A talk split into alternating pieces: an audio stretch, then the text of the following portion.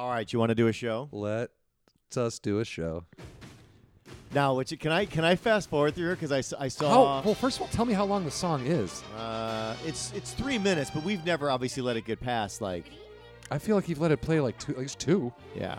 But we're gonna have to hurry up and do this. I'm doing this on my phone, and I know for a fact my wife, who has never, we're 102 episodes in and has never listened to the show, even on accident or in the background while I've been uh, uh, fixing it.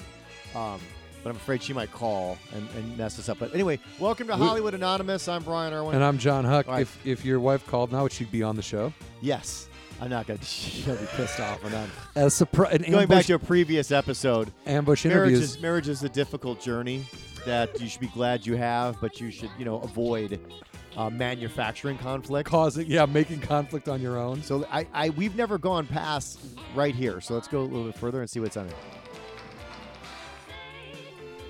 Let's see. We there was, where was? I felt like there was a band It sounds like there's Spike. Just sounds like a Spike Jones Christmas album. no, Uh, where, where were?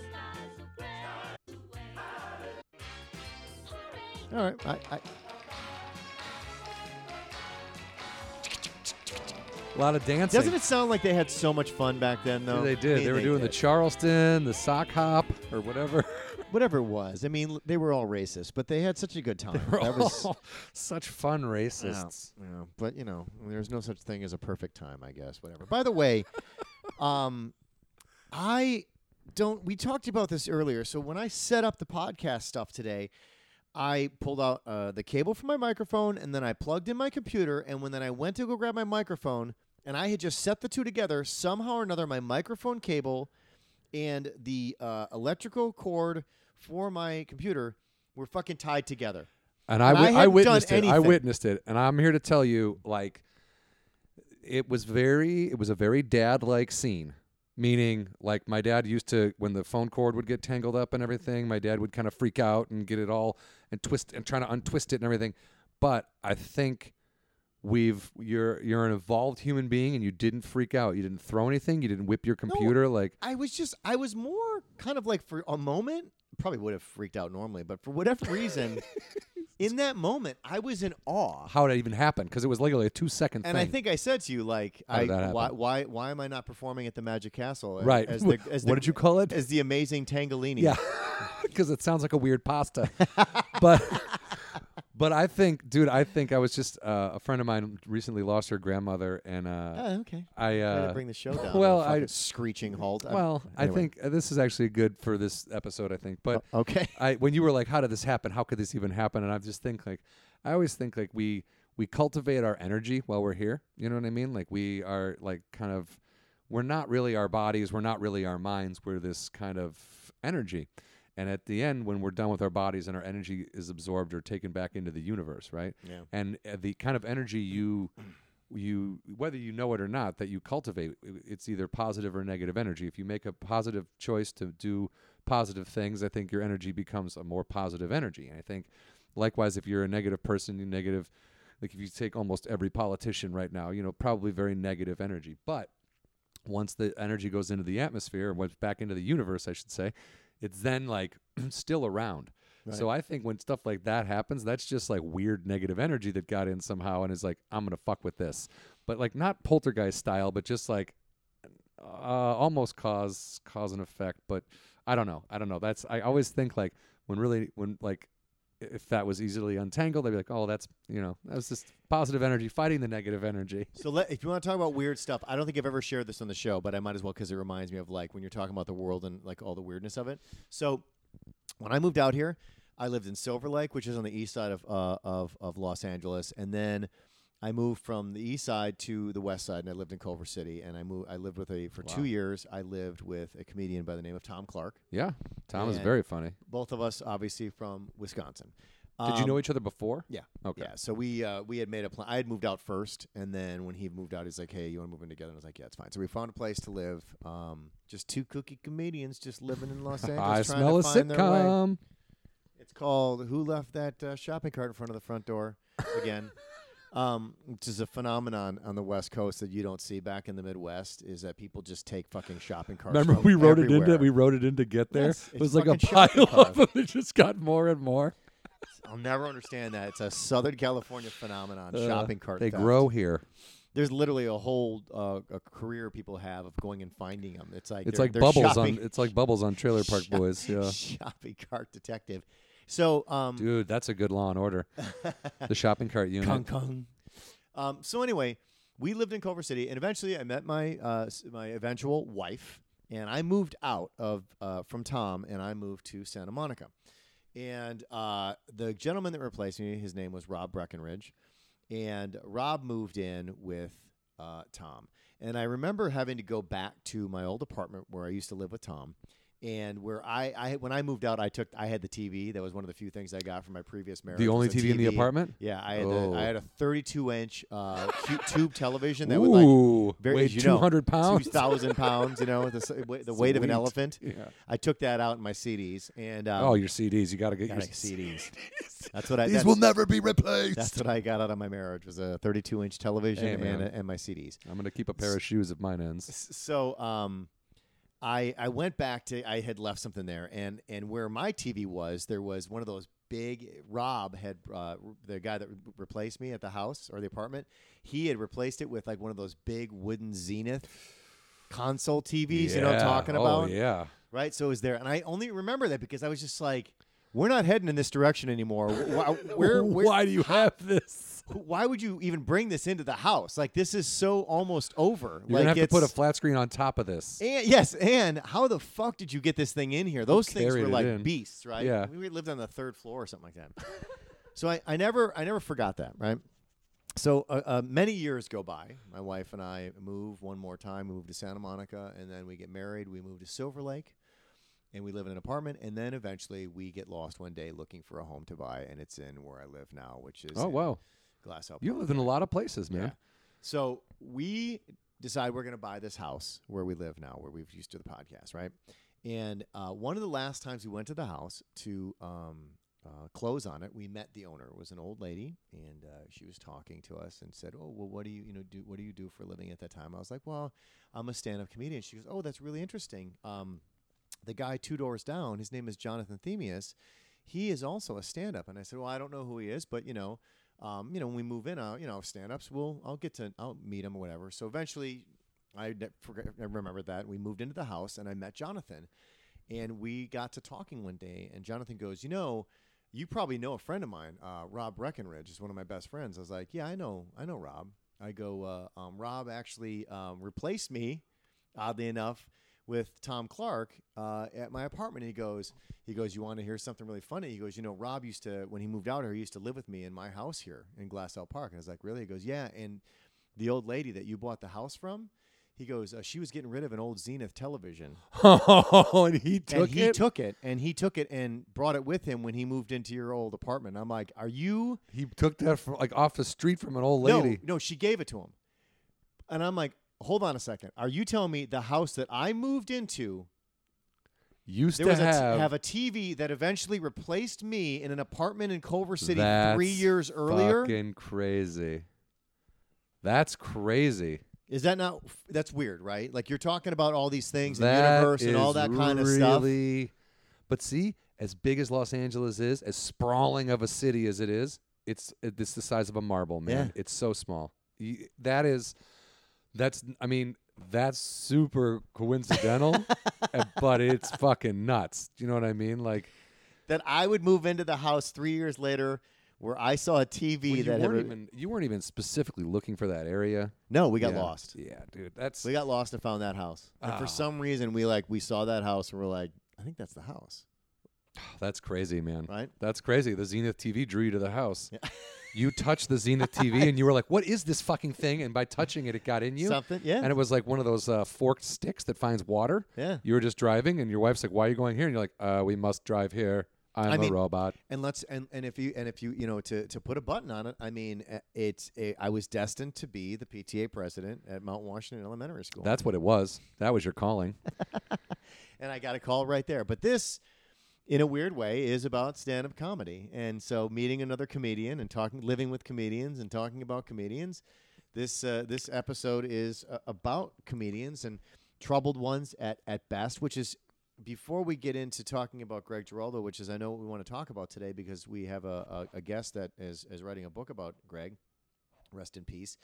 Um, I don't know if you saw this recently, but um, Tig's new episode, season of, of One Mississippi is coming out, and there's been this whole thing about it. Seems like there's this rub now Oh yeah. between Tig and Oh, yeah. Louis C.K. and it's it's it's becoming more and more public. You know, the More rum- the- people need to speak up about the, it. the, the rumors about um, it started with it started with this whole like did he or did he not steal an idea from her right and then and then it started turning into the, it's rearing this ugly head about this whole sexual assault and why you know is this still here and why has he not confronted it and why won't he confront it and it's just it's getting a little bit weird and it'll be really interesting to see where all that stuff She said in that article, she said in that interview, she's like, I, his name is attached to it, and it drives me crazy because people think he has something to do with the show, and he doesn't. yeah So she's distancing herself from she it, is- and there's a reason why she's doing that. And we know Tig, and Tig is a very straightforward, straight shooting, very honest, genuinely kind human being. I don't know Louis C.K. at all. I've I've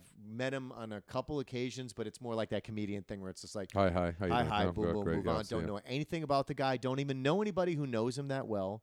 I know that Louis works with him on a limited basis on the Zach Galifianakis show. You know, a baskets Oh yeah, yeah. but again, not super tight, doesn't hang out with them and that kind of stuff. So I don't I, I don't I don't know anything about it. I'm very familiar with the rumor as you are and all that stuff that's coming out there. And it's just it's um you know, I know that doesn't really have to do with anything with comedy per se, but it's just it's that it's that troubled world of comedians. It's that unfortunate. Dark, troubled It's like- world of comedians. It's like finding out Bill Cosby is a is a drugs women and, Right. and molests and them. some people It's like- just don't want to accept it. And, and that's too bad for those people. But man, uh, it's the, there's there's just a weird. It's the whole thing when someone protests too much. Like when Bill Cosby loved loved telling the black community how to behave, loved it, and they did not like it. There was a lot of people in that community that were like, you know what, shut up. You're from Philadelphia, dude. Show some support. Like help out a little bit. Like what is your deal? and the and he, people who he was like, you got to pull your pants up and you can't wear your hat. I mean, he just sounds like a cranky old crazy Right. person, right? It sounds like my dad, right. and it's like, not that my dad's a cranky old crazy, but just like an, is an older white guy is what he sounded like. You know what I mean? And then you find out that he is the dirtiest of dirty old men. Yeah. I like the dirtiest. And and I'm sorry, but if you're not buying it, there's something wrong with you because 50 women come forward and not one of them earns a dollar and the notoriety isn't notoriety you want as a woman, but they've all have the same story. Which and, and again, move shifting this towards the Greg Giraldo thing because Yeah, that's sorry, not I'm not trying. Right? No, no, no, yeah. no, no, no. This actually No. has something to do with it, it- which is which is interesting. Because I remember my dad. My dad was a huge Bill Cosby fan, and I remember when this all came out. So My was dad, I. my dad said to me, he said, "So now that I know this, he goes, I feel bad that I enjoyed him all those years before I knew that." And I and I remember we talked about it, and I was like, "Yeah, but here's the thing, Dad." You know, back then you didn't know, and you, you can't take back the time that you enjoyed someone. And and also the fact is you're enjoying material, not directly the human being. And there and therein lies that when we're talking about as we move towards Greg Giraldo or we're talking about Louis C.K., there is a difference between seeing somebody do stand up and or make a television show, and you are enjoying that. You there's there's other layers to these people, in those two incidents is, is situations. Louis C.K. still yet the you know to be determined what it actually where where his stuff lies. And I guess with Bill Cosby, I guess technically, I don't know where it stands with this stuff, but we're not talking about the legality of it. We're just talking about the stories that are out there. But the point is that even like with Greg Giraldo and many people uh, um, in, in that thing, you, you enjoy them as a comedian, and then one day you're shocked when you find out, like, okay, they've had this whole other life. In his specific instance, um, he was regarded as as one of the, uh, the the best comedians of his time, and it turns out, you know, you find out the guy dies, and you're like, what do you mean he had a fucking drug problem? Like sometimes you just find out about things after the fact that is separate from the material and separate from the things that brought you to them in the first place. And I, and and you sometimes you kind of have to separate those two things. You can't feel guilty about liking someone because And you found out something later. And again, I want to be very clear as we talk about this stuff. We're not accusing anybody or anything uh, of anything. It's just the shit that's out there and how people react to it. Yeah, I, I do think there's a difference of finding out someone uh, has a drinking problem or a pill problem or whatever, and then finding out they've molested women or you know But my point, my point is, do you, should you feel guilty because you laughed at them? Their no, no, no, no, no, no, no, no, no, not at all. But I think what I was trying to get at is there's the, there is a certain point where you have to separate the artist from the art. You know what I mean? At a certain extent. But when that artist is continually doing like something that is harming other people, and I'm not saying drug addiction doesn't harm other people. I'm just saying that there's t- t- to me there's just a different like if you told me that you've been taking Vicodins every day f- and you had a problem, I would be like, okay, and I would help you deal with that problem. Right. If you were like, oh, by the way, I touch kids, I'd fucking knock you in the face, and then careful I, with and then the- I would fucking, you know what I mean, and then I would call the police immediately. I wouldn't. That wouldn't be something like, well, I have to separate Brian, the man, from what he's done. Like, no, Right. you're a fucking dick, and I don't like you anymore. True. There would be a pretty distinct, quick. If I if I said that, and that's the thing, I have never said that. No, First no, off, let's be right, very clear. sorry, yeah, yeah, But yeah, my, of my course. point is that my my point is that you know i- it's always that fine line of like when. In, in, in, in- let's just in moving towards the Greg Giraldo thing, you and I know for a fact that there are comedians that are not famous that we know, and many people in the circuit know that they may either have a drug problem or uh, uh, uh, they're alcoholics, and it's it's a fine line, and this just goes like across the board. Like, how do you deal with it, and do you do you have the right, the, the place to step in? And, and and deal with it, and they're amazing comedians. They're when they're on stage and they're performing, and to all these strangers, they have no idea some of the things that we know, and it sucks because you're like, how do you deal with it? And it's those fine lines of trying to how to well, right the ship, I guess. Also like I think I think I I'd, I'd like to think we're done with the idea that comedians are generally like a happy group of people that just love being entertaining. like we are, we all understand that that there is something that like we want to tell these jokes, we want to be on stage, we want people to acknowledge us, we want to be looked at, but at the same time a lot of us are very antisocial and we're not good in regular conversation and we might not be and I'm just throwing myself in there not as just as a way to like I, I all comedians like I I have I have respect for anybody who gets up on stage and and tries to make strangers laugh. Yeah. you know what I mean. It's uh, it's not an easy thing to do by any means. Um, when it goes well, it's the greatest feeling in the world, and when it doesn't, you you know you want to step in front of a train. It's like there, it's there's and- Figuratively, not fi- literally. Right, figuratively. Sorry, but there there are ups and downs that are that only other comedians would understand. It's a tough gig. It is, it is, and I Everybody has shit gigs when you do that, and and, and, you are you're on the, and that well like when you start like then they point this out in crashing tj miller says it but um, when you start it's like you're out with your friends you're doing you're having fun and you're just in town doing joke but then when you get better at it all of a sudden you can do shows out of town and that's fun and maybe you can go with one friend like me when you went to milwaukee but like all the other people aren't coming with and then you're and then pretty soon you're headlining and you can't bring a feature and then you're just by yourself yeah. and then you're out on the road by yourself in a hotel room and if you're not social and you're not looking to go out and meet other people or you know what I mean? Then then what where what do you do? You try to take in as much as you can of the culture of wherever you're at. That's always a nice idea. But a lot of times it's like I'm going to drink in my hotel room I'm going to eat a pizza and I'm going to go to bed.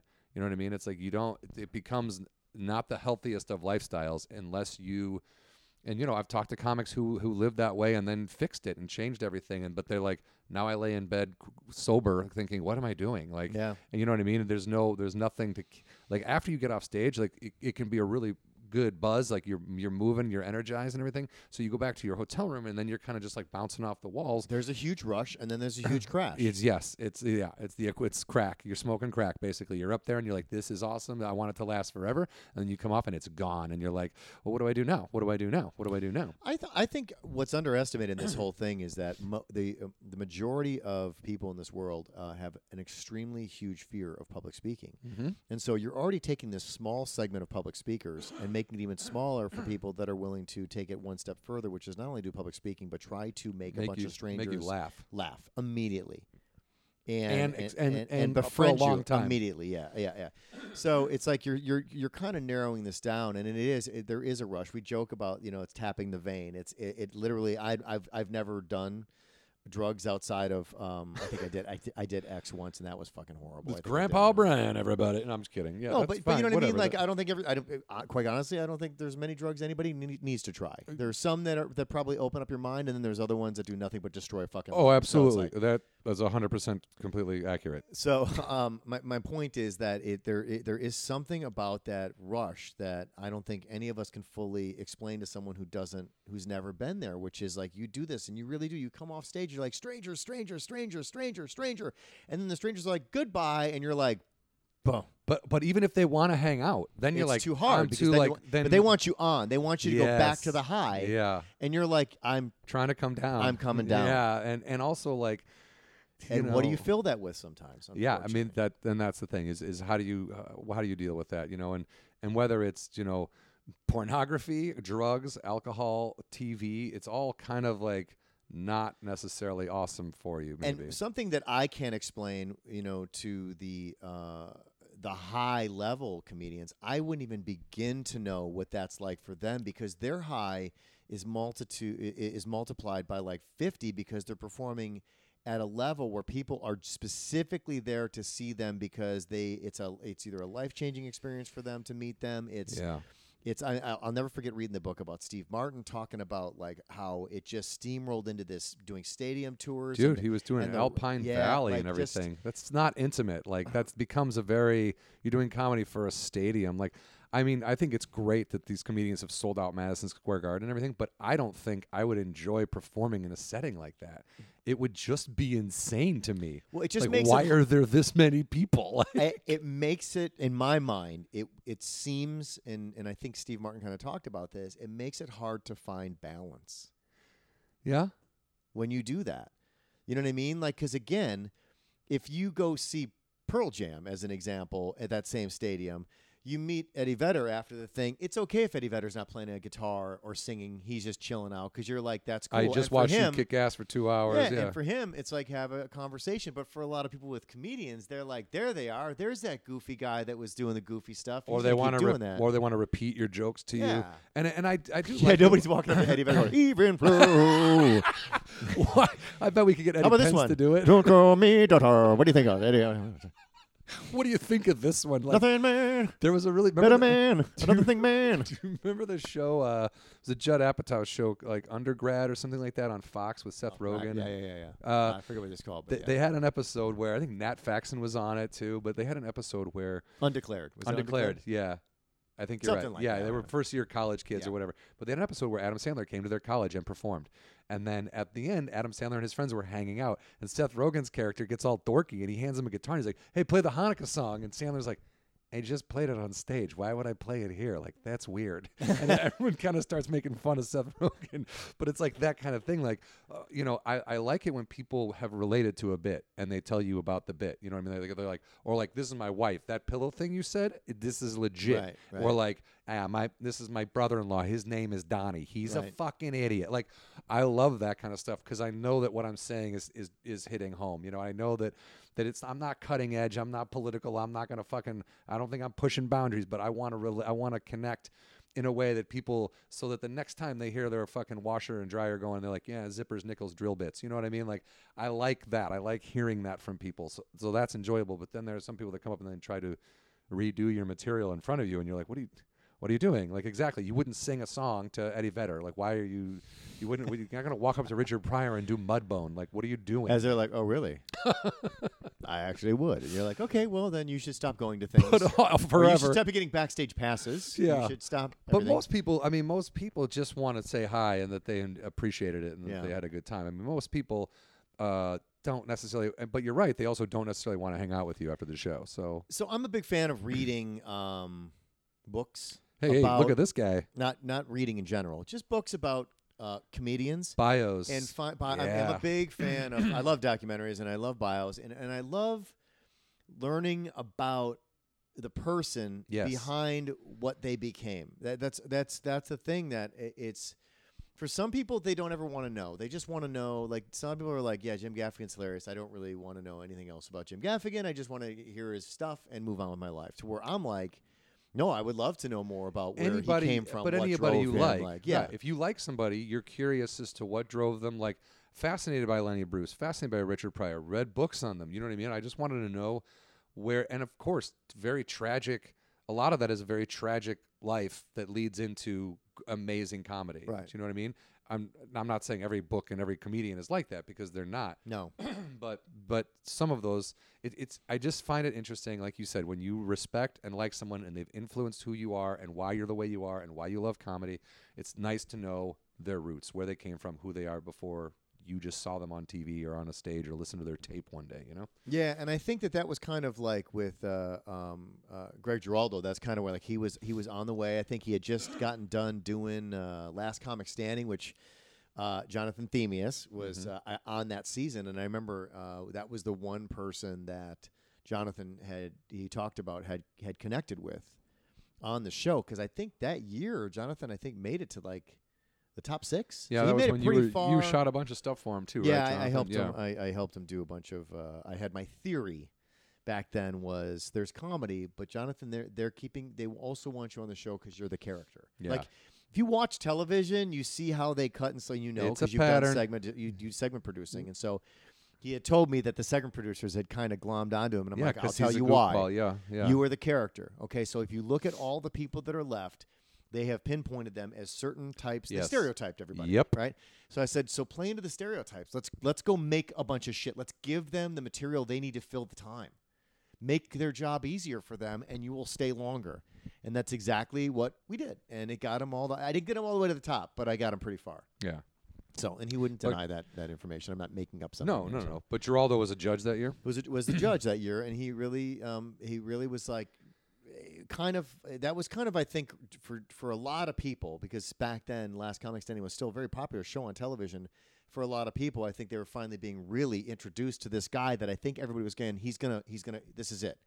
He's gonna he's gonna this is we're gonna blow I him mean, up, and the, he's gonna the be roasts made him he's gonna be our he's gonna be the voice. We're gonna take him to the next level, right? That, I think that's where this was headed. Was like let's this guy's gonna be that voice we're gonna see on everything when we need somebody to say something, and then I agree. There was a there's there was something about him like he I, I I've always heard that he was super nice to comics who were coming up and because he had already basically made it. He was a national headliner.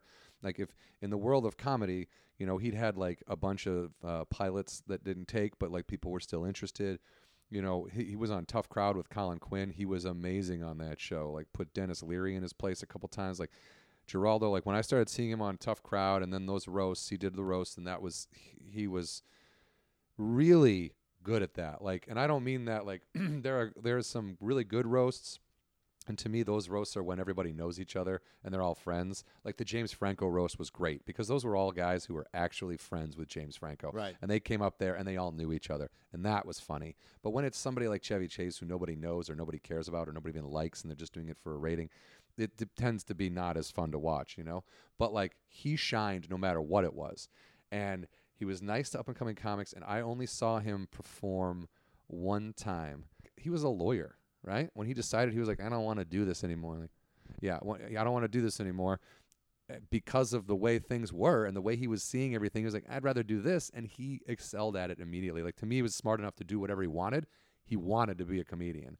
And also, I'm sure law school is stressful. I'm sure all that stuff can lead to, you know, pills and alcohol and uh, that kind of stress relief, you know, self medicating type deal. And eventually, I think that did hinder his, you know, his life essentially. And, and that was really tragic because I don't think that was ever an intention of his. You know what I mean? I think it was kind of an under control thing. And then just one day it just kind of wasn't.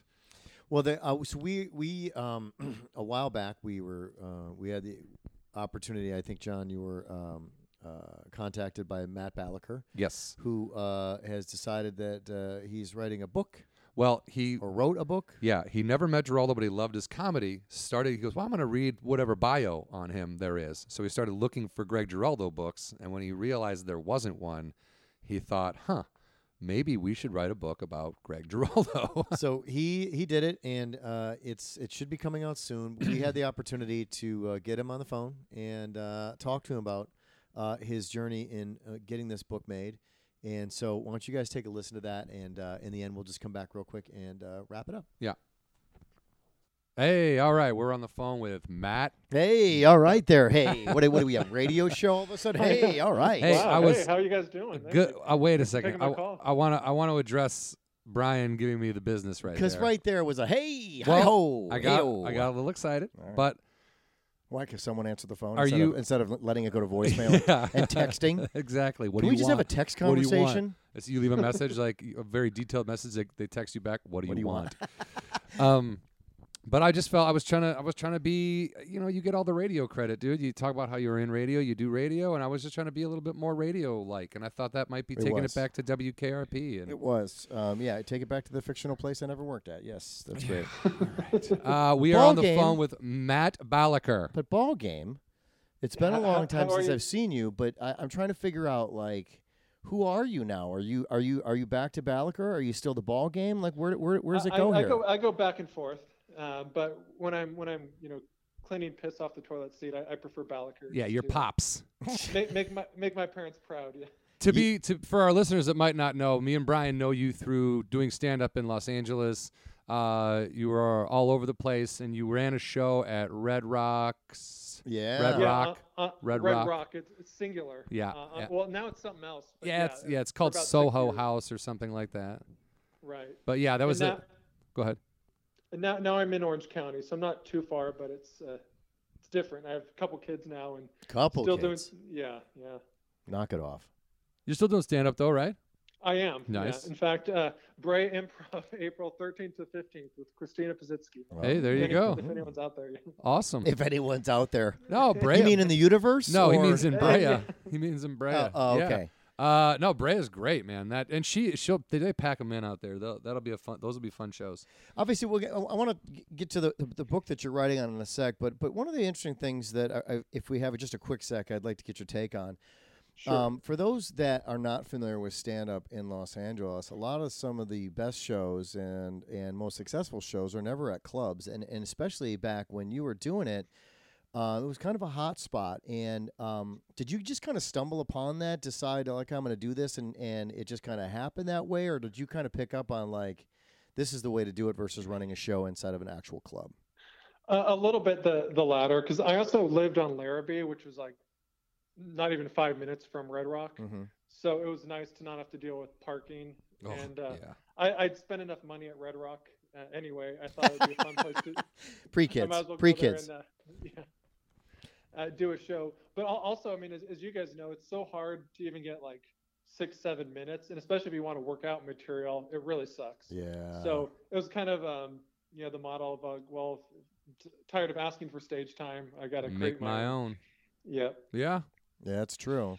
And look, you I mean, for the rest of your life, you could be like, I had a show on the Sunset Strip, man. That that's my apex right there. That was it. Show. And, and since then, all downhill. Well, he had kids, so as as a yeah, fellow breeder, I understand. I understand the conflicts and the need. But but but in the meantime, and this is something that's interesting. So you you've been talking about this for many many years now, and it's this book that you've been working on about uh, uh, Greg Giraldo, who unfortunately passed a few years ago. Can you give us a little bit of the background of what your relationship to Greg was and what your desire? I did, first off, and I, I know you were talking about writing a book, but I didn't realize you were a writer. And like, how did this all come about?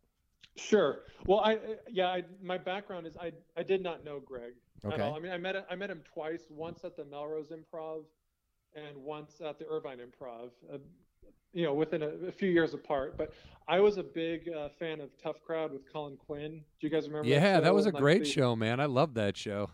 So that was kind of what introduced me to him. I mean, actually, That's what I think introduced the the general public. To, if you didn't know him from the from doing stand up, you that was the first place you saw him on TV. I think. Yeah, I mean, he was really in his element because it was kind of impromptu. I mean, it was current events based, but a lot of his, I think, funniest material was was reacting to others. Uh, but I just, I really just dug his stuff. In fact, I remember seeing him on Conan once when I when I interned there, and I, I he just was really sharp with his material. He, he was- really like exacting, and he had this backstory about being a Harvard lawyer, and he never really talked about it. So it was one of those things. As I started doing stand up, I would periodically go to his website, and there was almost nothing there other than a few tour dates. So maybe it was that unknown, but he was just kind of a, a fascinating dude. Yeah. Um, and and also someone you know I'm sure a lot of people looked up to uh, because he, he had a good he, he left a stable job to do stand up and, and he seemed to have all his stuff together. And he was And he then- and he was dominant when he did stand up. Like he didn't just leave a job and go, "I want to be a comedian." Like he left a job that was like most people would kill for because they'd be they would literally be rich for the rest of their lives if they had that job and they were able to live past the age of 65 or whatever. They'd be rich forever. So Absolutely. so then he leaves that and then he doesn't just go and do some shitty open mics. He goes and literally kicks ass and becomes a, one of the top tier stand-ups of the you know the new millennium. Yeah, I mean, and it's it's kind of hard to say like who's a better stand-up, you know, someone or someone else. But like, I think objectively, you know, in the last 20, 30 years, he's in the top four. And and and how I would categorize that, like, he could take a room full of people who had no idea who he was from different backgrounds, Yeah. and most of them would just like just start bawling out of laughter. I mean, he Yeah. could entertain the hell out of them. Yeah, and I I like what you just said. They wouldn't even have to know who he was. Like he's not a guy who relied on like, oh, here comes Greg Giraldo. We better all watch and and laugh Right, because right. he's a he's a famous comedian. It's always like eh, he didn't give a shit what you thought about him going in. He was going to make you laugh about. And when you say he was, he, uh, some of the best stuff was reactionary. It was like, yeah, because he was so smart. Because he was, he had that education. He he had the knowledge. Like that's why he was great on Tough Crowd. Some guys would go on Mhm. there and they didn't know shit. He was actually Oh, an intelligent guy. he, he was he was prepared he he was as you said intelligent but not just someone who wanted to say really big words to kind of No, stroke his own no. ego that that it was like you know when you're naturally that smart like you guys you know you, you don't have to try as hard Well, I have to try really hard, ball game, but thank you for No, lump, but- lumping me in with other people. But as smart as he was, you're right. He never makes the crowd feel dumb for not knowing what he's talking about. He never made people feel inferior. It was always like he, he was just he would ex, he was explain things. They would be like, "Yeah, you know what? I understood that," and they'd get behind it. And, and and that's i mean you've probably all had teachers who who want to talk about a subject to make themselves feel better about it and and i think um, the one thing that came across when i did a lot of research is he, he never really talked down to people and, and and when you were at his shows it, it felt that way too it was like Yeah, you, you you were in on it yeah, yeah. He it wasn't you. It wasn't him against you, or, or you know what I mean. It was like he was. It was all of you together in a room. Like I, I only saw him one time, uh, and I I got to go down. It was in New York, and I walked down to the Comedy Cellar, and Oh, it was nice. it was packed, and I could. I'd never been downstairs before into the showroom, and I, I could I could remember being able to squeeze my head around and just barely get my neck out so I could see the stage. And he was the one on stage, and he was again he was dominating. He was it was the room. It was hot and crowded as shit, and it, he everybody was crying, laughing. It was so funny. And afterwards, he came to get his bag, and I was like, "Dude, that was really good." He goes, "Oh, thanks, man." And that was. I was like, "Yeah, yeah, dude, you, like really good." Like, but how do you? But for a guy like that, in my head, I was like, "Well, of course, he does this well all the time." So for him to walk off stage and some idiots go, "Duh, duh, dude, you're really good. you should think about doing this some more." Like he's like, "Yeah, thanks, I got it." Uh, you know, it was just really funny. well that, that i mean that that brings up an interesting point because he seemed super cool to people like I, I met him at when i met him at brea i said it was very fanboyish but i said you know i think you're the the best who does this and he he was sincere but he's like oh thank you and that was kind of it and then when i did more research he was like probably every other comedian on the planet hyper insecure Oh, and, and it's it's like i mean you know it but it still seems strange when someone who's like literally the best is, Yeah. is, is that insecure. It's now, like, okay, well, Matt, just to be clear, when you said you were a fanboy, you uh, um, you didn't cosplay him, did you? Yeah, you? he was You- dressed as Greg Giraldo. yeah, yeah, yeah. No, Hey, no, great, great set tonight, man. Great set. Um, he goes on stage, you're just regular Matt. He comes off stage, you're dressed just like him. Like, hey, I want to talk to you about comedy. He's just like, bet- okay, I'm gonna go. You want to do my show on a Sunset Strip? Hey, you like L.A. Sunset Yeah. Strip, huh? Then he calls it Red Rocks, and you fire him, and you never let yeah, him. right. like, there's- You're like, don't "You're done." pluralize It, how asshole. dare, yeah, exactly. How dare you at an It'll be you and Jason Galarn. It'll be fun. Jason Goller. I love Jason. He's brilliant. Jason is funny. At what point did you say uh, I want to do this book? Like, wh- where where was the turning point for you that really were like, I'm going because it's not easy work to, to do a no, book no, in the first it was, place. I, I- I know. Well, it was uh, 2014. Mhm. I'd moved uh, b- back to Southern California. My wife was pregnant with our second son. I had to start doing more like regular work, and I wanted to um, read about comedians. And actually, I wanted to read about him, so I was on Amazon, and uh, nothing came up. Like no no no dedicated book. And I just thought it was kind of like, huh, like that's strange. Uh, and so that was sort of my my muse or my moment where I was like, you know, maybe I should do this. And to be Uh, clear, for those who are not fully familiar, he passed away. Oh yeah, um, uh, in in 2010. in um, 2010, I believe. Uh, Se- September 29th, I believe, 2010. an accidental overdose. Yeah. Okay. Of uh, OxyContin. Okay. Um, and so a couple years go by, obviously, and, and you're and that's when you you looked it up. You're like, well, clearly there's got to be some more, and there's nothing there. And so, but it's still, okay, you find out that there's but nothing wait, there. but Go what? ahead. Wait, way to be way to be way smarter than me. What do you mean? I mean, I would f- go to research and find out nothing was there, and then I would walk around going, "Do you believe this fucking shit? There's not a goddamn book on Greg Giraldo on Amazon. What the fuck is wrong with people?" You would take it as far as complaining I about would, it all the I would take it as far as yelling at someone else who would go, "You know what? Maybe I should write a book," and then walk away and make a million dollars. But isn't there Well, the other the- part of it is the fact that you know, uh, playing off the fanboy part of it is part of you thinking, all right, am I just crazy of even bothering doing this? Is it is it am, or am I just doing What's it for the interest level? Like what? Yeah. Yeah. Oh, absolutely. Because as as big of a deal as he was, you know, within the kind of comedy geek community, he, he wasn't like Robin Williams or Chris Rock. But And dude, also I have friends in different- Illinois who don't know who Lenny Bruce is. Okay. Well, Well, yeah, and, You and fair enough. And, and if I'm not mistaken, right before he passed, he did peak because I think he was on NBC's Last Comic Standing as a judge, correct? correct. Now, when With- I say n- peaked, meaning like the average person that probably doesn't even see stand up and knows nothing Would- about would have known him at that would have point. known him solely for being on Yeah, you're on primetime Last Comic television. Standing. Yeah, exactly. God, which I'm Or- or- sure he or- I mean, he mocked was on the roast more. relentlessly. Yeah, the, he Yeah. by the time exactly by the time he by the time in 2010 rolled around, he had done those roasts, and that's what made him. I mean, the the Colin Quinn's show m- gave gave him access to the general public, and Yeah. then those roasts made him. I mean, he was the king of those things. Yeah, that's true. He was literally Yeah. he was he was the one of the only good like I'm not a huge fan of a lot of what Comedy Central did with the roast, but he was a he was a shining star. And I'll say it's all it always and what I mean by that is it's always better like the James Franco one was amazing because all those people are friends with James Franco. Right, right. It's funny. old school. It's yeah. funny when they actually know each other and they're funny and you're getting a glimpse into them just busting balls and you're getting a glimpse of them their real personalities. That's funny to me. When Chevy Chase is up there and people and Giraldo's like Giraldo in that one he was like, dude, I don't even know you. I don't even know what I'm doing here. You saw like it was basically just like sh- when it's just shit on a guy, I'm like, eh, eh. But when it's Uh, like, it- right. but he was the king of those things. He was the king of those things, and because of that, he was definitely a household in the in more than just the comedy geek community. He had grown past that at that point. No, that's a good. And and especially about the the roast, like the the Chevy Chase one was was produced by a different company Ah, that did the ones after, but that's kind of what alerted uh, Joel Gallen, who who produced the Comedy Central ones, to ah, Greg Giraldo. ah. Um, and also, the, here, here's a little bit of inside info. That that he and Chevy Chase never met, and I don't I don't know if any of the other uh, roasters met during that show. So there was really like no camaraderie. Going No, that's it. what I'm It saying. But you can like and you can see gun. that it was like a guy who just wasn't liked by his peers. So no, I mean that dude was on the original cast of SNL, and Al Franken and uh, uh, like um, Franken's got Laraine better things to do Laraine days. Newman, Laraine Newman were the only two that showed up.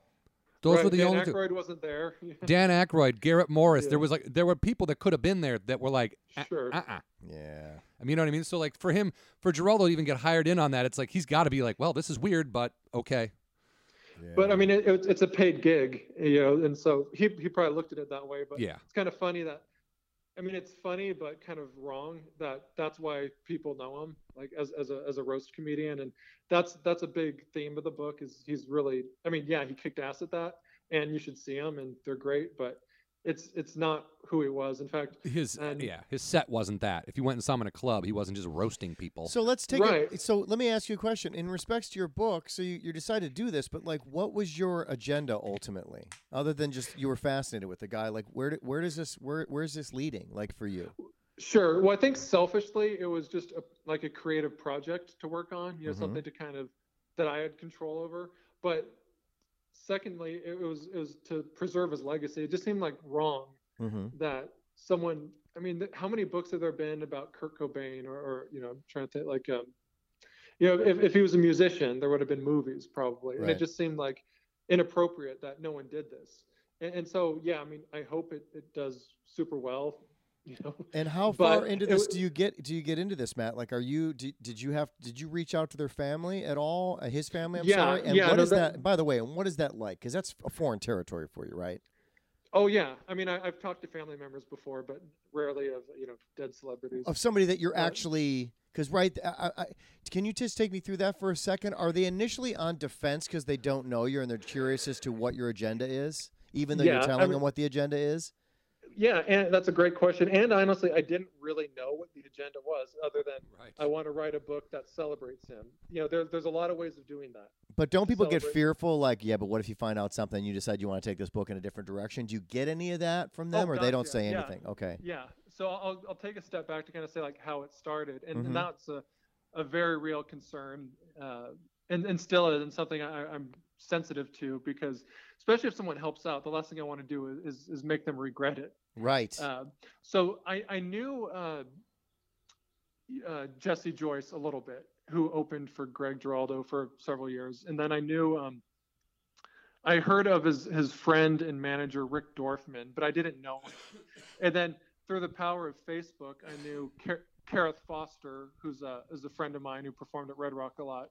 Uh, knew, was was close to Rick Dorfman, so I asked her to introduce me to Rick and that was kind of the first domino and he was awesome but very reluctant you know i mean he took a couple emails was like kind of like what's you know i don't know if i do blah blah blah you know and, and i just tried to like kind of assuage his fears like you know i'm i'm not someone you know i'm not kitty kelley i'm not, I'm not Right. trying to s- smear his you know I, I wouldn't go through this effort to like shit on someone Right. you're like you're you're you were appalled by the lack of information about him out there, and you felt like people need to know more about this guy. This is a this is someone you can learn from, and you can.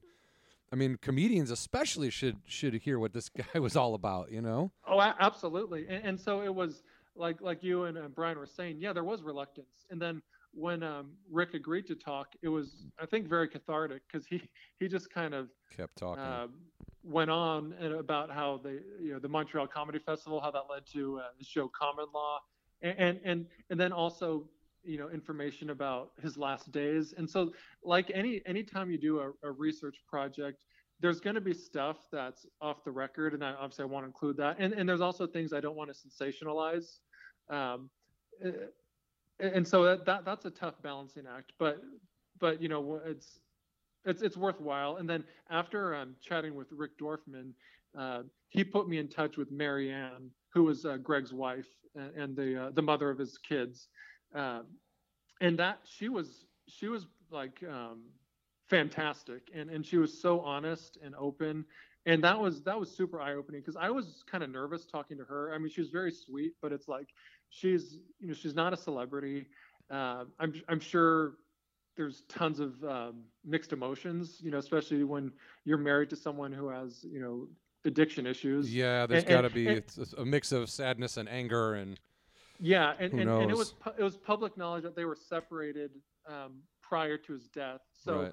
I mean, there, there's all that, but it, Rick and then um Marianne really helped open the doors to others, and then and then also on my own I would just call and email and and reach out to celebrities. But getting through the, like the family members and his close friends, um, there is a lot of reluctance on some of their parts. But I think once they started talking and they, they kind of realized that, you know, I I'm funding this myself, and it's it's you know. Uh, not something I'm I'm doing to um, to harm anyone. I, Right. You know, but but I I, you know I understand their point of view. I just you know it, it's a, it's a celebration of, of what he did. Yeah, I I just think even on a on a such a smaller scale, like if like Brian weren't around anymore, and you were like, "Hey, would you tell me all about Brian's life?" and I was like, "Dude, I." I don't- think that's really my business to be talking about other people's lives and shit, you know. So it's, I can see where the right. reluctance is. Is like, yeah, if they were friends with him, especially, it's like all of a sudden then their name is in a book saying that they had an argument with him one time. You know what I mean? like, who knows? You know? Sure. Well, it's like all the Bill Hicks stuff.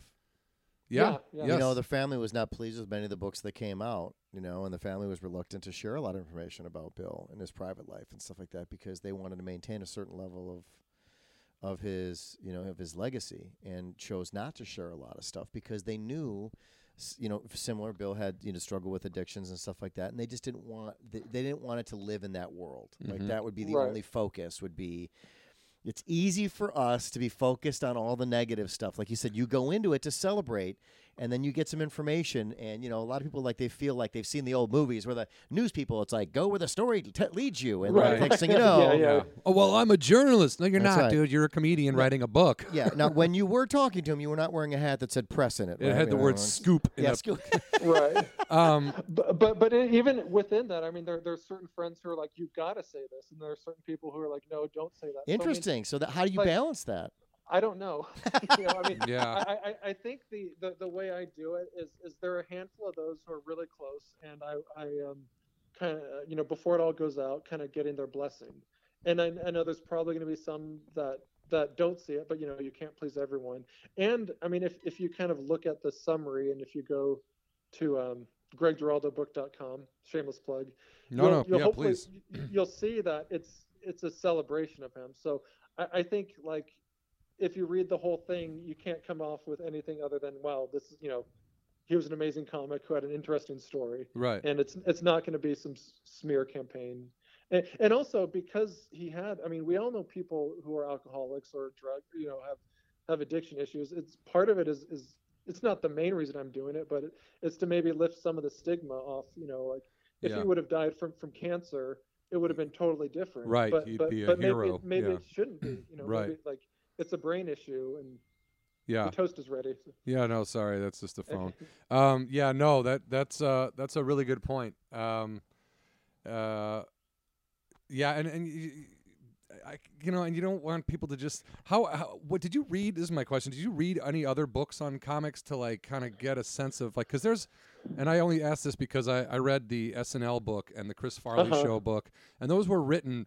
Uh, interview format, like uh, paragraphs, like Chris Rock would say something, and then so and so would say something, and then so, and I really, I that read well to me. I really enjoyed it. It was. Uh, So, are you I- telling I- him how to write his book? no, I'm no, asking. no, that, I'm I- asking, that's I'm kind of asking. that's kind of true because I, I read the Chris Farley book. I, I didn't read all of the SNL book, but It's I the same read deal, the yeah. um, the uh, gosh, I really the uh, when late night was king, Mm-hmm. um, and the war for late night. The um, I'm blanking on the author's name. I know his son, but um, anyhow, th- those those were really kind of inspirational. And this isn't a total oral history, but it, it's kind of like that, John, where Yeah. there'll be there'll be blocks of quotes from Gaffigan or Colin Quinn or you know his, his wife or you know people who knew him well. In fact, right now, I'm trying to tone that down a little bit because some of the notes I got initially was it was just like too many quotes. Ah, So I, I got to paraphrase some of them, but I know I, I like that aspect of it. That way, it's more like it's not so much me telling the story; it's letting the people who knew him right. tell the story. Anything in your journey so far that you were like, wow, like stuff that, uh, like the gem for you as a fanboy, Uh, if you will? I don't even to Yeah. keep calling you a fanboy, but you know what I'm yeah, saying. no, like someone, I'm, someone that's I'm a re- I'm a re- I'm a reformed fan. reformed fanboy, yeah. Um, but you know what I mean? Like when you're going into this, you're like, I like you said, I don't know that much about the guy. I know that I appreciate him, and there should be he, his story should be out there. But as you were doing this journey of of of compiling information and writing this book, were there was there stuff where you're like, either, huh, this is amazing. I, I'm so glad that I did that. I, I found this out, or is it, or or on top of that, are you like, man? I am so glad I am doing this book because it's far exceeded my expectations of what I was getting into this for. Yeah, s sort of, sort of both. I, I mean, one surprise in a good way was how helpful he was to people who couldn't really help him, uh, specifically in comedy. Mm-hmm. But also, he did a charity event for um, this woman who, gosh, uh, forget her name, but she she does uh, she raises money for cancer patients, and he did this event where it was for for like terminally ill cancer patients. And again, he didn't. I don't know if he got any money for it, and he didn't get any publicity. Uh, This woman reached out to me when she heard I was writing the book, and we we're going to have a little paragraph in the book where when she talks about what he did, and and then after that, there was a guy who um, a young, a much younger guy, who was in recovery, and Greg Giraldo performed at their recovery meeting, and now he's sober. And I'm not going to say, oh, because he performed, he's now sober, but it, it left like such a positive impression on him that I mean I never would have known any of this if if you just think he's like oh the the roast comic. And then then on the flip side, it was kind of eye opening just like how how um you know how how long his addiction was with them. You kind of think because oh he said he's sober on Conan in '95 that that means he's sober. But I, I really learned that like Yeah, it's not how know, it works. When, when people have that, it it, it just sa- I mean, I, I like I'm thinking of like Lamar Odom right now. Like he he said, I just read an article last week where he's like, you know, I did cocaine and all this, and you know, but I, I went to rehab and now I'm sober. It's like it's it's with you forever, and and I don't think I had a real appreciation for that, and, and I don't think I had an appreciation for the impact it puts on people's friends and family. Because I mean, we all have, I mean, especially in LA, we all know someone who's an addict but when you're like living with them and, and they're like one of your best friends it puts a toll on you that yeah, I, it, I, I, di- I don't think i really understood before i did this yeah, it it and, it, it and that's not going to be the focus but that, that was just like a shock to me Mhm. Yeah, and I think I mean it can't like you said, don't make it the focus, but it's got to be. It has to be talked about. I mean, it like you said, this is a guy who went out uh, every night, night after night, and made room full of strangers who, from different backgrounds with different beliefs laugh, and he did this all the time. And you would think like at a distance, if you have no, like nothing to do with the entertainment industry and you're a way way outsider, you look at that like, uh, well, that guy's got the greatest life. He must be happy as hell. Everything must be perfect. And and and and then you you kind of move the microscope to a higher lens and you're looking at you know what we look at and you're like oh yeah okay i can see that right i mean it, it's kind of therapeutic in a way to say like you know no, no one really ever has it all or, or no one's probably as, as downtrodden as, as you think but you never you never know what's in someone's head. Right. And and that and and even though he might have been insecure and not had the best self-esteem he he had such a positive impact on, on his family and other comedians. I mean that was like the constant theme. Like so many of his like close friends were just like take the comedy out of the equation he was like a very caring sensitive nurturing person. Like like for example i i talked uh, or I should say our co-author Wayne Jones, who's great. He he talked to this woman who was with Greg during the open mic days, and he would like t- um, drive drive a lot of the open micers around to shows, and he would take a lot of the girls with him, and was never like sleazy and lecherous and like trying to hit on them, but it was like like like a million comics are? Exactly. right, right, and, and I mean I- I'm not saying he should be canonized because of that. No right but right. It, it's just kind of a, a nice thing that you know in, in a in an industry where where there's a lot of sleazeballs it, he really treated people well. And it's kind of on one end like beautiful that he could treat other people so well but it's, it's also disheartening that he couldn't treat himself as well as he would treat others yeah yeah well uh Do so. All right. So where on do a, we? hi- on a high note Sorry. uh, i was gonna say. i didn't want to get too somber. no, no, yeah, no. But no, this but is the this is this- the journey, right? this is part of it yeah This is the jo- there. There is no such thing, and you know this, Matt, because you have a family now, and John will eventually know this when he starts having his kids on accident. That there is no there is no utopia. There is no perfect life. And and it's and it's funny when you have kids, you realize how imperfect life is almost immediately. The minute a baby's brought into your life, right? Like you're just like, oh my god, every day is a new is, disaster Is, is, just- it's, more it's, caked on urine it's controlled Yeah, chaos. Life is that's good controlled point, yeah. chaos, you know, and it's just, and that's the thing. It's like this is this is life. That you know, on one part of it, which we would call our photographic life, we paint this beautiful picture that we post on Facebook. But all of us have Mm-hmm. underneath that beautiful storyline that we that we create for ourselves. Every family's got a, and every person's got these imperfections, and it's just that's just reality. And pretend Right. to pretend that it's not there is even more harmful, quite frankly. no that and you got to unearth some of it Yeah.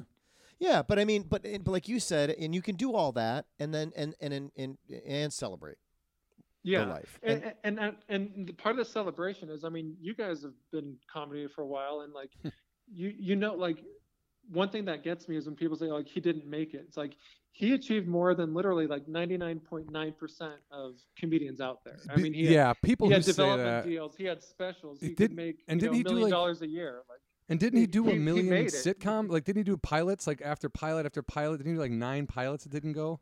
Yeah, and he had several development deals, and Yeah. yeah, he had a show years into doing comedy. I mean, it, it, it failed, but actually it was on the air, and how, how many comedians can say that? Hmm. So I mean, on, on one hand, it's like maybe relative to his talent, he he he didn't achieve the milestones that some would put on him. But I think, irrespective of that, it, he he's he achieved so much, and, and not even so much, like literally more than all but a handful of comedians. Yeah, literally. Yeah, and- and you, so you can like- count on on one hand. Yeah, yeah. He, he doesn't have to apologize for that. And I, and I want his like kids and his family and like comedians and future generations to not be like, oh, what if? It's like, no, no, I mean, fuck that. Like he on his own, he achieved a lot. And yeah, he could have done more, but like, so what? Yeah, I always think when I see people, because Netflix, uh, you know, people pump out specials now, and right. and that's that's great. I mean, make make your money. I get it, but I just I like I always think about what if Greg Giraldo was still around? You know, what if Mitch Hedberg were still around? Like, how great would like Giraldo could have he could have done like what Carlin did. He could have had like 18 HBO specials, all an hour, hour and a half long, and all poignant and and meaningful at the time. You know what I mean? Like he could have been Right. so it's it's definitely sad that that we didn't get an, as much of him as we wanted, but at the same time, um, pretty fantastic that uh, that he was even able to do what he did. So Well where said. Yeah. so where so where are you at right now with the book and and uh, um, what's what's the future hold? What what what can you plug? Where can what what you know? Let's let's do it. Sure. We're, we're, we're going through edits. Uh, and, and so we're, we're, we have probably more content than, well, we definitely have more than we'll be able to Mhm. put in, but we we want to refine it and edit it. And uh, we, we expect to have it out later this year. Okay. Uh, but for, for updates uh, on Twitter, it's Greg Giraldo Book at Greg Giraldo Book. And then the website is greggiraldobook.com. And Wayne Jones, who's the co-author, and I will will give regular updates on that. Uh, and and for those of you out there, uh, we're we're looking to publicize it. So uh, if, if you have platforms or ideas or suggestions on how we can get the word out, uh, please hit me up on either Twitter or the website, and uh, we'll try to make it happen. Awesome, dude. Thank you for sharing the story with us. Yeah, thanks a lot, Matt. And, Thank you, um, and I- thanks for writing the book, man. Because that again, is something that that's a book I'd want to read. Well, I, I- I'd love to be on your show again when it comes out. So I- Absolutely. I, hope to talk about it then. So For sure. Thanks, guys. For sure. Thanks a lot, man. Take care. You too. Bye. All right, so uh, I just want to uh, thanks uh, to Matt Balaker for uh, sharing that story and for and for doing the going through it and writing a book. That's Yeah. not easy, and he had to get, go through a lot of channels, write a talk to a lot of people. I mean, I might, but it'll be a kid's book that no one will ever publish. So, but yeah, I mean that's just it's impressive, and uh, you can look for it. you can follow him, uh, follow the book online at Greg Giraldo Book, G R E G G I R A L D O Book. So you can follow him on Twitter, and uh, they'll they have updates and when it's coming out and. Um, I you know people I think want to read this, and I think it'll be an important book, and I think it'll be an interesting book, and I think uh, well, I'm glad he's writing it because I'm curious. So as am I. yeah, so thanks for listening. I hope that uh, was a good insight to some stand-up comedy, uh, no matter how dark. All right, guys, have a great week. Bye.